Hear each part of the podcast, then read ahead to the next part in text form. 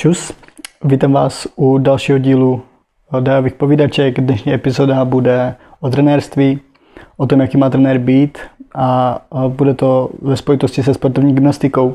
Samozřejmě věci, které řeknu, se netýkají jenom sportovní gymnastiky, ty nějaké pravidla nebo to, jak by měl trenér vypadat, můžete vztáhnout i na jiné sporty zase, ale sportovní gymnastika je něco, z čeho budu vycházet, protože sám jsem trenér a, a taky teďka jsem koukal před pár dny, a, nebo poslouchal jsem podcast Hlasovka, protože jsem hledal, jestli vůbec existuje nějaký podcast, který se zabývá sportovní gymnastikou, protože mě to baví, takže bych se o tom něco dozvěděl. A zjistil jsem, že žádný takový podcast není na české scéně. Třeba s ním možná začnu, a, ale to je jiný příběh. No a jeden díl v tom podcastu Hlasovka se jmenuje Za krásou gymnastiky. Když jsem na to klikl, tak jsem vůbec nevěděl, co to bude. Asi je to ironicky, protože se jedná o spověď gymnastek. Ani jedna z těch holek se nepředstavili, byly tři, myslím.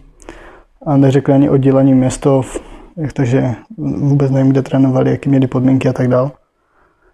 Každopádně na tu gymnastiku neměli úplně nejlepší vzpomínky a právě proto bych se o tom chtěl trošku rozpovídat. Takže uh, nějakému obsahu dnešního povídání uh, rozdělil jsem to tak na takové čtyři části, uh, co znamená, v začátku se povíme něco o, té hlas, o tom podcastu, co jsem poslechl, o té hlasovce. V druhá část bude ukázka špatných přístupů trenérů a trenérek. Trošku si rozeberem, co se tam dělo, nebo co vidím já, že je jako problém. A třetí bude moje zkušenost, jak jsem to měl já, když jsem trénoval, závodil, připravoval se na soutěže a tak dále. A poslední část bude, jak by podle mě měl trenér vypadat a jak by se měl chovat. Protože spousta z nás, co sportovala, tak se setkala s různýma trenérama, s různýma přístupama. A je asi dobrý, každý v tom zpětně vidí, si myslím, teď nějakou, má nějakou tu zpětnou vazbu k tomu, jaký na to má vzpomínky. Takže teď si rozeberem ten podcast. Takže, jak už jsem říkal, byly to tři holky, tři gymnastky. O, a vlastně vždycky se tam, vždycky se tam opakovalo to, že o, nebo říkali tam to, že v začátku bylo všechno v pohodě, když byli malí a postupem času se to jako zhoršovalo. Samozřejmě zase gymnastika je náročný sport, extrémně náročný. V už v brzkém věku trávíte spoustu hodin v té tělocvičně. To tak prostě je. Bez toho to moc nejde. Gymnastika se nedá dělat jako třeba atletika. Atletiku děláte, můžete dělat třikrát týdně hodinu a půl. A gymnastiku, když budete dělat třikrát týdně hodinu a půl, tak budete prostě pořád na začátku. Tam je to hrozně, tam je to hrozně o tom čase, který tomu, tomu musíte dát. Ale zase, abyste to nebrali takže jdete do tělocvičny, jste tam tři hodiny a znamená to, že tam tři hodiny v kuse posilujete. Takhle to není, dělají se, nebo měli by se dělat nějaký baletní průpravy, nějaký třeba švihovky, jsou tam protahova, je tam protahovací část, nějaký rozehrátí, rozcvička, pak je ta tréninková jednotka, pak jste na nářadí, pak třeba odposlujete, pak je nějaká zase kompenzace, uvolňování a tak dále. Nevím, jestli to dělají všechny oddíly, to teď nebudu řešit. Ale o, takže děla, trávíte hodně času v tělocvičně. O, pak přijde nějaký věk, kdy přijdou první, řekněme, problémy, můžou přijít z, kvůli růstu. Růst častá jako, no, no, překážka, spíš o, to, že vás to na nějakou dobu bude omezovat v tom cvičení. Jedna holčina tam mluvila o bolesti v kolenou, dokonce to došlo do té fáze, že ta trenérka nějak ne, nevěřila, tak utekla z toho tréninku pak. A no, DSBS. A že měla hrozně dlouhou cestu k té uko, u, ukončení té gymnastiky, to měli asi všich, všechny, že chtěli asi tři roky přestat, nebo dva, tři roky a pořád uh, se k tomu jako neměli, říkali to i doma, ta, ale doma jim nikdo nevěřil, že to je jako tak špatný na trénincích a tak. No ale když to zpětně hodnotili v té době, tak si řekli, že jako celek je to dobrý. A jenom ty jednotlivé tréninky jsou špatný. No, takhle nějak to tam formulovali a mně to přišlo jako hrozná kravina. Jak může být celý, celý dobrý, když každý ten trénink prostě stojí za hovno. Když jdu na trénink a cítím se blbě, když oni to tam popisovali jako, že už když byli v té škole a věděli, že po škole jdou na trénink, takže už zažívali jako nějaký pocity jako špatný, že měli nějakou úzkost, že se netěšili, jo, byli bez návady a tak dále. Takže jestli, jestli každý denně prožíváš tohle, tak uh, nevím, jak to může pak hodnotit jako celek dobrý. Protože to, to absolutně nechápu, ale uh, to, je, to je fuk. No, co se týká těch trenérů, uh, tak zmiňovali tam nějaké fyzické tresty, ne že by jako asi mlátili nějak jako hodně, ta, jako to, to neposoudím, to ani nezmiňovali. Občas se asi může stát, že někdo, nějaký trenér použije nějaký fyzický trest, nevím. My jsme dostávali papučí od trenéra pozadku, když jsme udělali, když jsme dělali bordel. Myslím, že je to úplně v pohodě. Nenesu si z toho žádný uh, traumata. Vždycky to bylo zasloužený, což je asi hrozně, hrozně důležitý, hrozně velký rozdíl. Myslím si, že u nich to asi nebylo všechno, všechno vždycky zaslouženě. Uh, no, takže zmiňovali na nějaké to mlácení, zmiňovali křičení, že na ně řvali. Jo, to, já vůbec nevím, kde tohle to vzniklo, ale o, co se potkávám s trenérama, tren, nebo já trénuju ženy, sportovní gymnastiku žen, a kde, kde vlastně jsem skoro všude, nebo kde jsem byl, tak všude se řve, všude se křičí, mi přijde.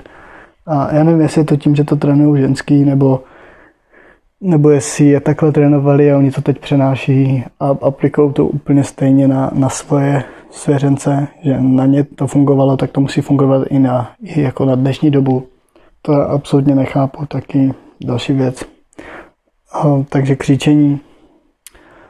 A, že holky tam mluvily o tom, že už měli sevřený žaludek už při příchodu do tě, tělocvičny, že vešli do, tělo, do tělocvičny a už měli, měli sevřený žaludek a prostě necítili se tam dobře.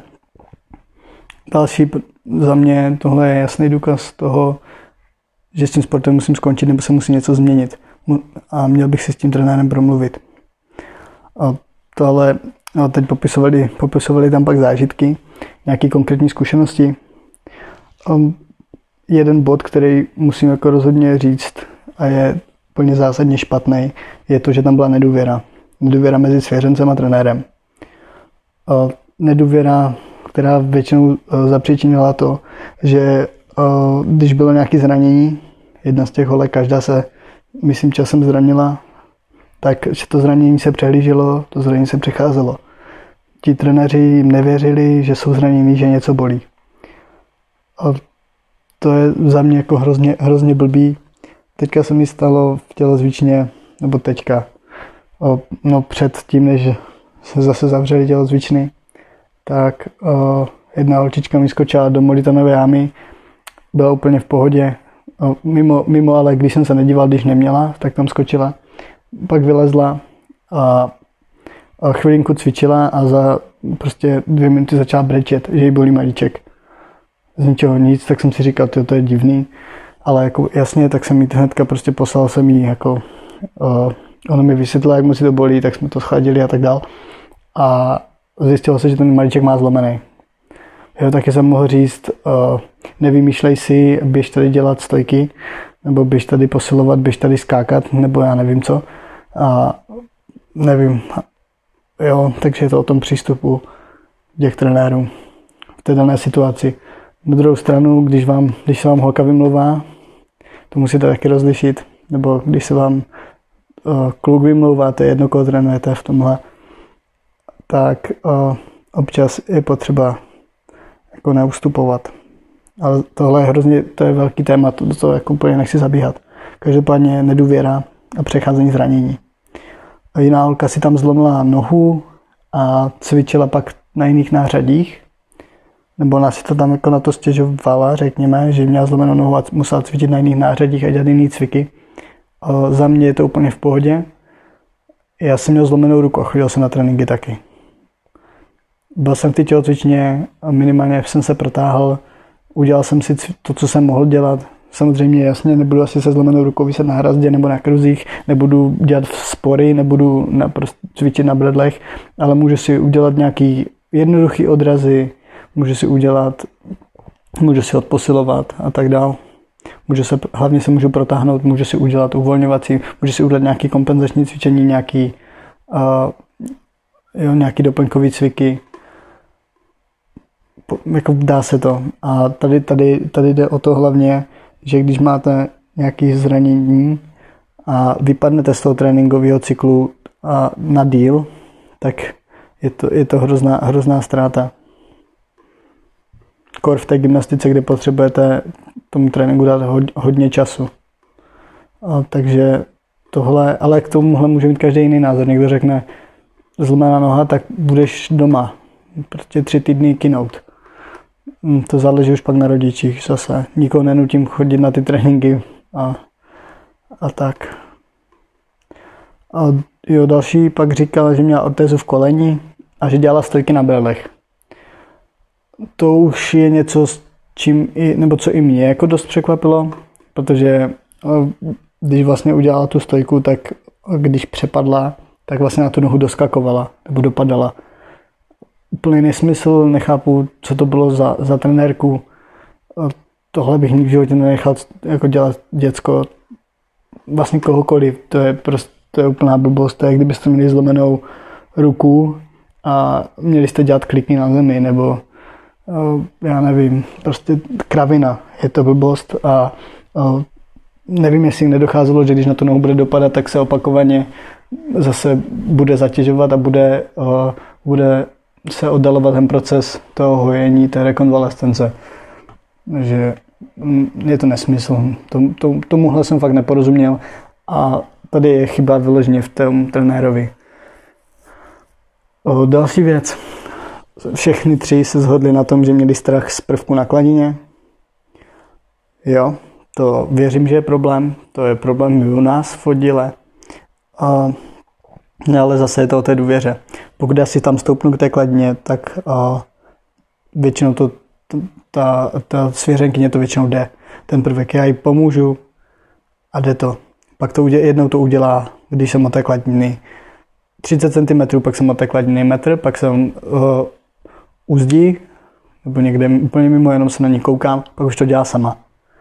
Takže zase pomalu odbourávat ten strach. O strachu asi taky natočím epizodu.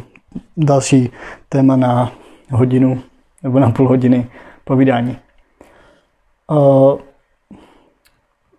takže pak tam zmiňovali, že přes uh, přešli na Team Gym, což je taková odnož sportovní gymnastiky. Ale teďka uh, když na to vzpomínají zpětně, tak na to nespomínají úplně dobře. To znamená, je tam obrovský ten psychický dopad, který udělá eh, ten sport. Já do teďka jsem mluvil o sportní gymnastice, ale tohle je u každého sportu. Pokud v tom sportu nebude eh, dobrá kolek, dobrý kolektiv, nebude tam dobrý trenér, nebude to fungovat, tak uh, všichni si to ponesou. Všichni ti, co si tím sportem projdou, tak to, je to nějak jako zasáhne. Takže um, teďka bychom se mohli dostat k tomu, jak jsem to měl já. Já konkrétně na gymnastiku, ani na atletiku, ani na nic. No, ve street workoutu jsem pak trenéra neměl, ani v silovém čtyřboji, ale v, v té gymnastice jsem měl trenéra, vzpomínám na to rád. Nechával, uh, nevím, měl takový zdravý přístup. Byl, byl jak v pohodě, uh, tréninky mě bavily, ho to bavilo, on tím žil. V té době to prostě pro něho bylo jediná, nebo jediná jako velká vášeň. On tam zůstával do večera, občas posloval s náma, cvičil s náma. A takže já jako mám, mám na gymnastiku dobré vzpomínky. A u mě se taky vyskytly problémy někdy ve 12 letech, kdy, nebo v 11, kdy vám uh, vlastně se v kolenou otvírají ty růstové štěrbiny a jako hodně rostete. Uh, ačkoliv já nejsem žádný dlouhán, tak v té době jsem za ten rok vyrostl asi 12 cm. a, ty kolena mě bolely při jakýkoliv zátěži, to znamená, já jsem udělal pár odrazů a to byla bolest jako kráva. To jsem fakt jsem pak nemohl skoro chodit. A zase bylo to o té intenzitě. Trenér mi řekl, hele, tak toho ulej míň, nebo to nechoď vůbec, dělej, co můžeš. Jo, tak jsem si to nějak jako, co mě bolelo, tak jsem nedělal a nějakou dobu se to, nějakou dobu se to, to trvalo, ale vlastně pak se to zavřelo, nebo za, jako vyléčilo, řekněme, odeznělo to a mohl jsem zase trénovat. A další problém, byl problém se zády. A v jednu dobu jsem měl hrozně, hrozně jako blok, bloky na zádech, že jsem měl furt něco skříplýho, furt, furt mě bolely bedra. A já jsem měl odek živa skoliozu, nebo pravděpodobně i teď mám skoliozu, i když teď už je minimální oproti tomu, jaká byla dřív. A o, z toho mě taky částečně pak bolely záda ale ten trenér to vždycky, vždycky se s tím snažil něco dělat. Tak to byl asi bod 3, to znamená, jak jsem to měl já. A teď um, se, bych se rád ještě zmínil o tom, o rodičích na tréninku. Mm, někdo to může vidět jako super, že si přijde podívat na svoje dítě, na druhou stranu to extrémně rozptiluje a v některých případech to ani pro toho trenéra nepůsobí úplně dobře, když má pořád v úvozovkách někoho za zadkem, někdo kouká na to, jak on vykonává svoji práci. Nemusí to být pro každého příjemný. Já, kdybych to mohl, kdybych to měl nějak jako rozseknout, nějak vyřešit tady ten problém, jestli jo, ten, jo, rodiče na tréninku nebo ne, tak bych to dal asi tak, že bych jim dal přímo hodinu, kdy můžou jako přijít se podívat, protože o, připraví se na to jak ten rodič, tak to dítě, tak ten trenér, že prostě tady od pěti do šesti přijde, přijde se na, na Natálku, na Františka, na Pepu někdo podívat. Takže asi tak. A teď teda jsme si řekli něco, jaký byly ty špatné přístupy těch trenérů. A teď bych se asi, teď by bylo asi vhodný říct, jak si já myslím, že by měl trenér vypadat, jak si ho já představuju a jak ze mě by měl být. Jaký ze mě by měl být. Takže uh, mám to v nějakých bodech vypsaný, abych to, abych to nezapomněl. Uh, takže za prvý měl být příkladem. To znamená, měl by nějak vypadat. A tohle platí nejenom u trenérů, ale jako všude mi přijde i doktor, i uh, jo, pokud máte uh, nutričního specialistu, uh, která je, je ženská, má 130 kg, tak za mě to nepůsobí dobře a je někde chyba. Jako. Pokud máte trenéra, který, který mu je 30 a má zase 120 kg a není kulturista, prostě je tlustý, tak za mě to nepůsobí dobře. Vy mu dáváte to dítě a jak on to dítě může něco naučit, když uh, sám je rád, že vyjde schody do svého bytu v paneláku a to bydlí v prvním nebo v druhém patře. Jo, to, to za mě ty trenéři mají výst k tomu sportu a sami mají nějakým způsobem jako odrážet ten sport. Mají ho prezentovat. Chápu, že když jim je 70, tak už mají to bříško, ne, už nemusí umět to, co ve 30, ale do nějakých 45 si myslím, že to musí být samozřejmost pro každého trenéra, aby, aby v těch dětí, protože ty, to je jak rodič, ty děti k ním zhlíží svým způsobem a učí se od nich. Takže když já budu vypasený, vypasená koule a budu někde akorát sedět a řvat na ostatně, poučovat, komandovat, tak co, co, tím, co tím dětskám jako předám? Jo? Na to pak nebudou vzpomínat dobře. Když to, když uh, už se udělá posilování a já si s nima zacvičím, no tak najednou v jejich očích jako stoupnu jako wow, ten s náma cvičil, on to dokáže taky, to, co po nás chce. Jo, to je, tohle je hrozný, tohle je hrozný benefit v tom, že u těch, u těch děcek strašně stoupnete. A jste jako fakt vzor. Takže první bod měl být příkladem. Bod číslo dva měl by rozvíjet lásku ke sportu, ne trauma. Jo? To znamená, vás jako trenéra musí ten sport bavit. Pokud vás jako trenéra ten sport nebaví, tak ho nedělejte, netrénujte, nikdo vás nenutí. Vy se nemusíte věnovat těm dětskám. Můžete dělat cokoliv jiného. Pokud vás baví šít, tak běžte radši šít. Pokud vás baví, pokud vás zajímá i nevím, koně, tak si běžte jezdit na koni. Nebo se starat o koně. Nebo sbírejte známky.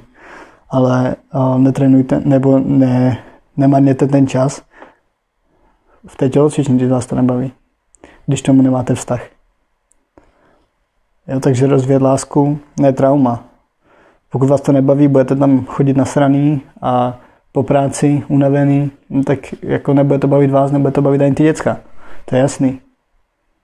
Když, to, když, tam, pojete na, když tam pojete nadšený a, a přijdete a, a řeknete, prostě řeknete jim, jaký, jaký jste měli den, um, oni vám taky řeknou, jaký jste měli, jaký měli oni den a um, je tam celkově dobrá atmosféra a teď si vy jim představíte něco, co se si připravili pro ně a, a tak, tak to je, má to úplně jinou jako náplň, než a, když tam přijdete na strany a demo, demotivovaní. Tak, další, měl by budovat důvěru mezi svěřenci.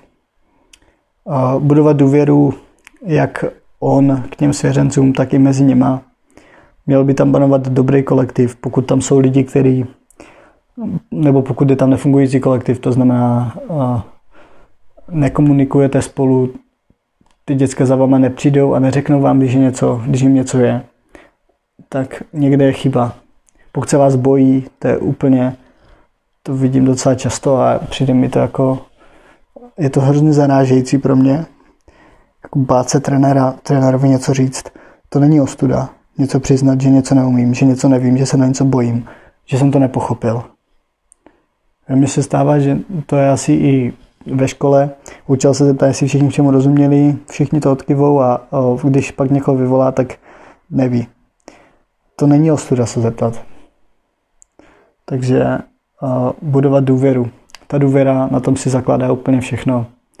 Jak když řeknu holkám, udělejte tady 10 vznosů, otočím se a tak vím, že těch 10 vznosů udělali. Pokud já, budu, pokud já jim řeknu 10 vznosů a budu tam muset stát a každý jim počítat, tak je někde chyba a bude to otrava pro mě, bude to otrava i pro ně. Takže vybudovat nějakou důvěru, nějaký vztah mezi sebou, který uh, je nějak daný. Každý zná tu pozici a je to příjemný prostředí na trénování. V další bod, uh, trenér by neměl nutit. Tohle je docela uh, těžký. Někdy samozřejmě uh, někdy je potřeba nutit. Jo? Jsou chvíle, kdy, kdy vy vidíte uh, to přechodné období toho, že se učí nějaká věc, nebo že ty, lidi jsou, ty děcka jsou zaseklí na nějaké věci, ale za chvíli tam může, uh, může být obrovský pokrok a potřebujete překonat tu nejhorší fázi, takovou tu, tu fázi toho, toho stagnování. Třeba když se učíte stojku, řekněme, tak musíte udělat těch stojek milion, než tu stojku uděláte. A když, to vzda, když se učíte chodit, tak uh, když byste to dítě nenutili, ono by spadlo a vy už byste řekli, jo, dobrý, však chodit nepotřebuješ. Tak by se nikdy chodit nenaučilo, že jo. Takže nutit ne, neměli byste tlačit na sílu, pokud vám někdo vyloženě řekne, že, to, že jako nechce a fakt toho má strach a vy vidíte, že je celý rozklepaný a, a, já ne, a tak, no, to poznáte, prostě celý se klepe, brečí a jako div se nerozpadne, je jak hromádka neštěstí, tak jasný, v, tým, v tomhle momentě nenutit. Ten strach se postupně odbourá, nebo dá se odbourávat, ale jsou věci, které tak nebude prostě dělat.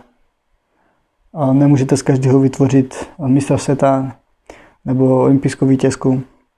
každý má svoje limity, fyzicky i psychicky. A někdy ta psychika hraje v tom sportu mnohem větší roli než, než nějaký talent. Tak pátý bod, měl by se neustále vzdělávat. Já vidím takové tři fáze. První fáze je, že nevím nic. To znamená, jsem na začátku. Postupně se učím a přijde fáze, že vím všechno. V té chvíli si myslím, že vím všechno, že jsem král světa a že můžu poučovat o 50 let starší uh, lidi, protože já přece vím všechno, mám ty nejnovější informace. No a pak přijde zase ta fáze, kdy nevím nic. Uh, v které fázi jsem já, to nevím. V, ten, v té fázi, že nevím nic, ale nevím, jestli je to ta první nebo ta poslední. Ale jsem na začátku kariéry, jak už jsem říkal, čtyři roky v, trenér, jako v tom trenérství je nic. Já věřím tomu, že mám před sebou minimálně 50 let trenérské činnosti. To znamená, jsem někde, mám za sebou kolik? 8% třeba toho celkového trénování. To je 10%, to je úplně, úplně jako nic v porovnání s tím, kde budu za, za tu dobu, co se všechno naučím, co se všechno dozvím, jak moc se mi změní ty přístupy, protože to, to se vyvíjí tak jako všechno. Dneska máte jednu tréninkovou metodu, no jednu, dneska jich máte milion, ale máte jednu a za rok se ta jedna vyvrátí, přijde nová. Bůh ví, co tady bude za takovou dobu. A tím, že člověk je právě uh, v té fázi, že už se nevzdělává, že si řekne, že už, už umím všechno, už všechno znám, tak v ten moment nastává obrovský problém. Protože za prvý ne všechno, co jste se naučili, tak, tak opravdu je. To znamená, ne všechno, co víte, co si myslíte, že víte, je pravda.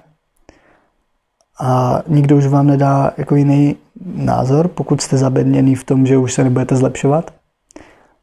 A za druhý, už jako nevytrénujete jako nikoho vyššího. V podstatě už jste skončili. Už, to je jako když si sportovec řekne, já už nebudu cvičit.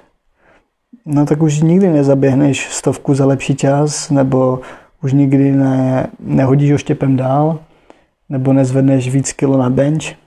No, už si prostě skončil. Stejně jak jsi skončil jako sportovec, tak jsi skončil jako trenér, pokud si řekne, že už se nebudeš vzdělávat, že už umíš všechno. Vždycky je něco, co nevíš. Tak. A jako poslední bod jsem tady dal, že by si každý trenér měl uvědomit, že jeho sport není to jediný v životě. Respektive měl by budovat i nějaký přesah mimo sport. Tohle je, je za mě by si to měl uvědomit každý. Stejně jako i učitel. Někteří učitelé si vždycky mysleli, už na základce, že jejich, že jejich předmět je nejdůležitější na světě. Dával nám pět úkolů na, každý, na každou hodinu.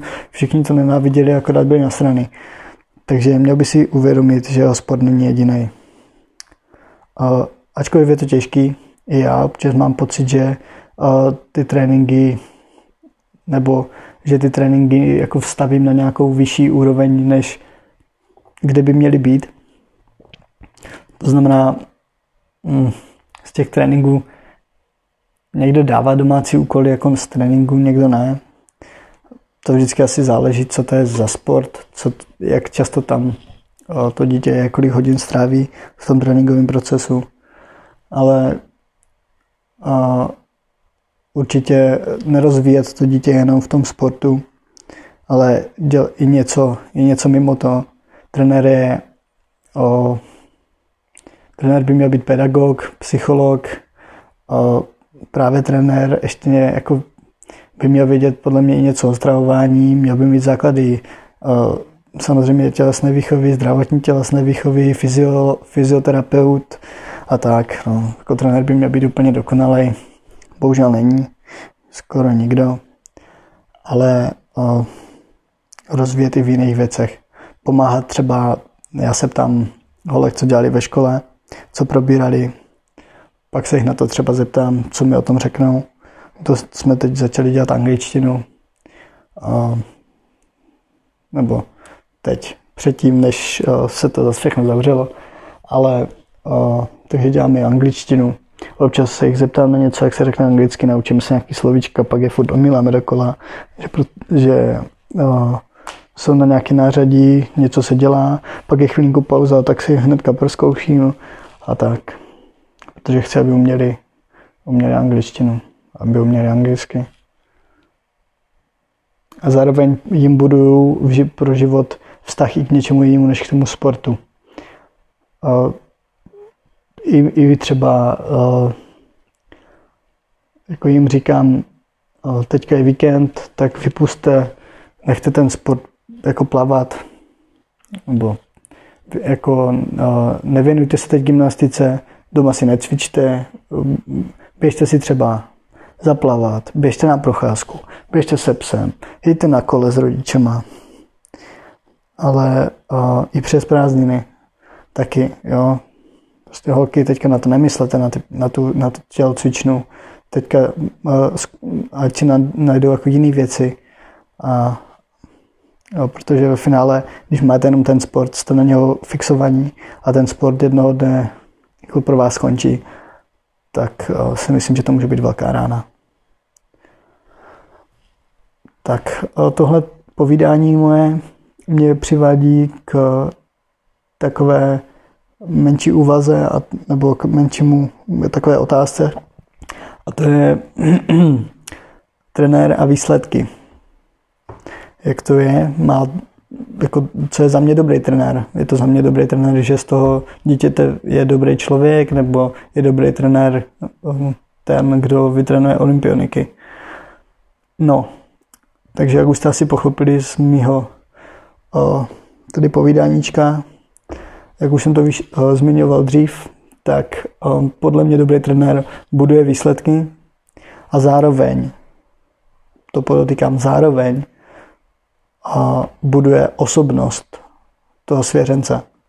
To znamená, když budu, uh, když budu mít dítě, který bude milovat ten sport, bude, uh, bude tam chodit strašně rádo, bude šťastný, ale nebude mít absolutně žádné výsledky, bude úplně tragéd, ale ne proto, že by ono bylo tragéd, ale protože já nejsem schopný ho nic naučit, tak samozřejmě nejsem dobrý trenér, ale jsem vychovatel v družině.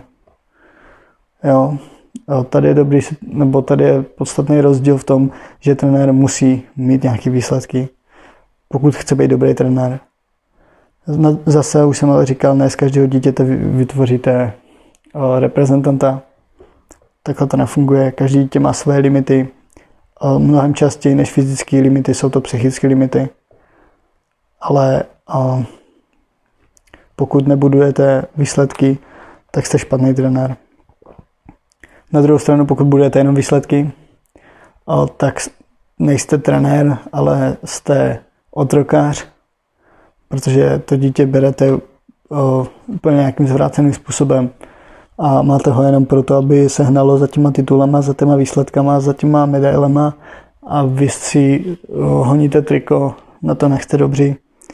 A podle mě to je jenom náplast, tohle dělají lidi, kteří v tom sportu sami nedosáhli toho, čeho chtěli a teď si ty komplexy, to nedocenění léčí na těch, na těch svěřencích, takže za mě tohle je taky špatně. Znovu opakuju, dobrý trenér rozvíjí nejen ty výsledky, nebo nebuduje jenom výsledky, ale zároveň buduje i osobnost toho dítěte. Tak. A teďka ještě, jestli já jsem dobrý trenér, to nevím. Je to, no, těžko se mi to posuzuje. Hlavně se mi to těžko posuzuje, protože tu skupinu, co mám teď, mám čtyři roky, nebo teď je to pátý rok. A to je krátká doba na to, abych, aby se dalo nějakým způsobem ověřit, jestli jsem dobrý trenér nebo ne. Ten, tady nějaká ta zpětná vazba přijde, až holky budou mít 20, 25, až mi budou schopni, nebo 20 třeba, až mi budou schopni říct, uh, co tenkrát jsem dělal dobře, co tenkrát jsem dělal špatně. Pořád se učím, ten proces toho trenéra, v tom, nebo ten rozvoj v tom trenérství je uh, téměř nekonečný, nebo bych řekl úplně nekonečný vždycky je prostor se zlepšovat. Já to vím. Vím, že některé věci jsem dělal úplně špatně vždycky přijde, když ono je to hrozně těžký, ví to, ví, člověk to posuzuje podle toho, jak, on, jak ho to někdo učil a když ho to někdo učil blbě, tak on to učí taky blbě. A už je to, už je to jako tak zaciklený v tom, že to je jak ve výchově. Když vychováváte dítě, tak ho vychováváte podle toho, jak vás vychovali rodiče, protože si řeknete, mě, takhle to fungovalo a ze mě vyrostl jako dobrý člověk. No, jenom, že na to, na to dítě to může, může reagovat úplně jinak. Jo, to dítě není vaše zmenšenina, takže tam, tam je potřeba si uvědomovat to, to, ten rozdíl v tom.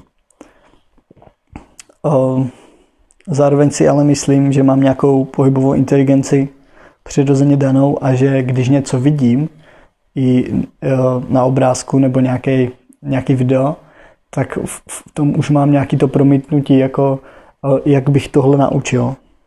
Že si dokážu sám jako tak nějak představit nějakou tu metodickou řadu k tomu. Každopádně ne, nevím, jestli to je vždycky úplně správně. To už, to už neřeším, nebo to už nevím, to už ne, ne, nehodnotím. Ale o, myslím si, že nejsem úplně, jako že to trenérství je něco, v, o, v čem jednou můžu být dobrý. Tak. Už tu zase mluvím přes půl hodiny. Myslím si, že to trenérství jsem nějakým způsobem schrnul. Hodně to bylo z té sportovní gymnastiky, ale jak říkám, může to být vstažený na jakýkoliv sport. Protože tohle, tohle jsou zásady, které za mě platí pro, pro každého trenéra. Každý trenér by měl jít příkladem, měl by rozvíjet lásku ke sportu, měl by budovat důvěru mezi svěřenci, neměl by nutit, měl by se neustále vzdělávat a měl by si uvědomit, že jeho, výsled, že jeho sport není to jediný v životě. Takže tohle bylo moje vyjádření na téma trenérství, jaký má trenér být a něco o sportovní gymnastice. Doufám, že se vám podcast líbil. Když se budete chtít o něčem zmínit, můžete mi napsat na Instagramu, budu za to hrozně rád. A budu se těšit u dalšího podcastu, u další epizody. Takže mějte se krásně a čau.